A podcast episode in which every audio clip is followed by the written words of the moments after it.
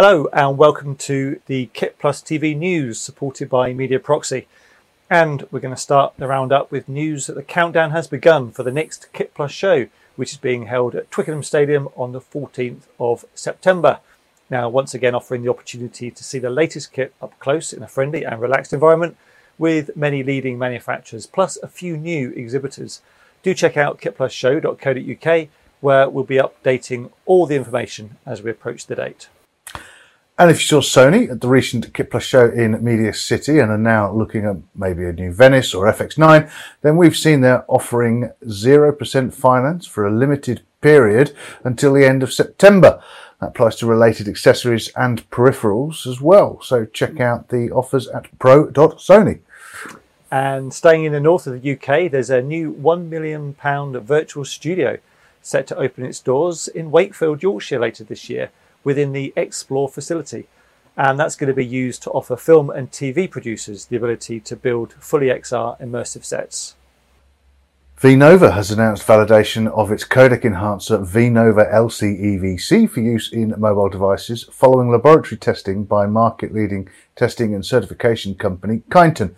Outlined within a new report, the stringent 10 week testing period recreated the end user experience and focused on four key areas of measurement frames per second playback, dropped frames, adaptive bitrate performance, and power consumption.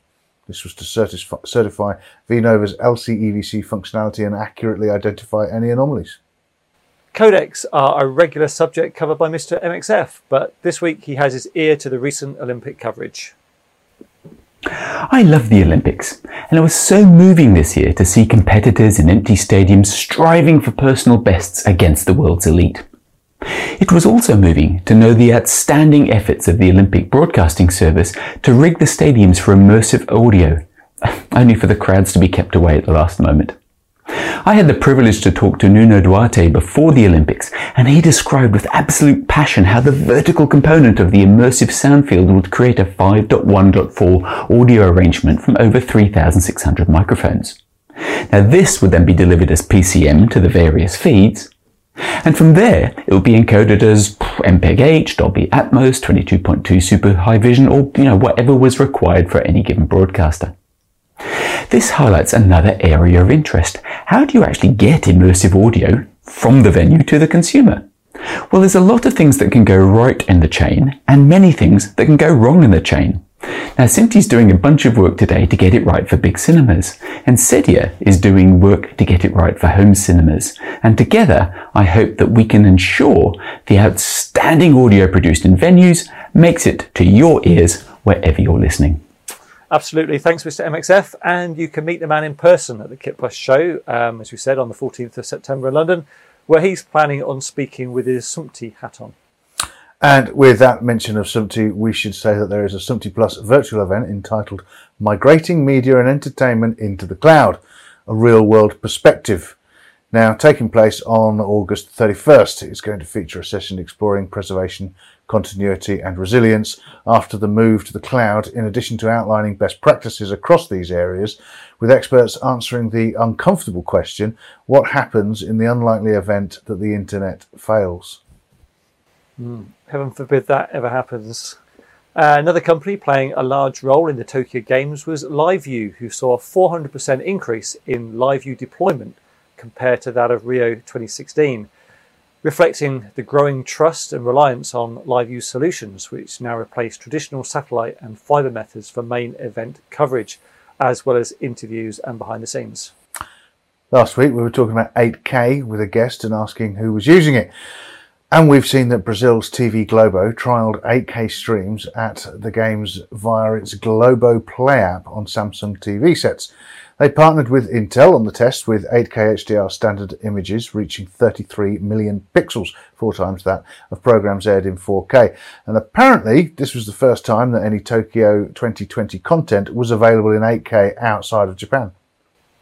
And not quite the Olympics, but Dejero and Montreal based multimedia production company Scratch Takes were behind the successful live streaming of a new world record attempt for the highest number of caber tosses in one hour during the 45th annual Montreal Highland Games held earlier this month, with not surprisingly limited on site network connectivity.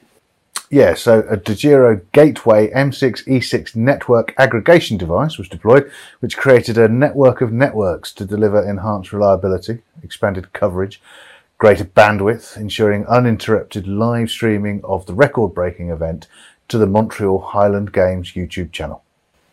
Tracab have released Coach Paint 9. It's a major new release of the company's popular sports agnostic sports analysis and coaching software that leverages artificial intelligence and XML data to drive increased user efficiency as well as a broader and expanding feature set, offering a newly designed user interface, uh, updated user experiences, uh, automated content creation tools. Coach Paint 9 empowers coaches to generate uh, richer visuals and deeper analysis more quickly and easily. EditShare have released its Q3 technology update with notable improvements to the way customers access, monitor, and configure Flow and EFS. Moving away from thick client applications towards portable, rich, web-based user experiences, EditShare solutions boast ELK analytics monitoring and reporting, HPE optimized Flow production nodes that accommodate productions of all sizes, as well as set the stage for larger multi-location and enterprise workflows with enhanced EFS media synchronization and Flow services scaling.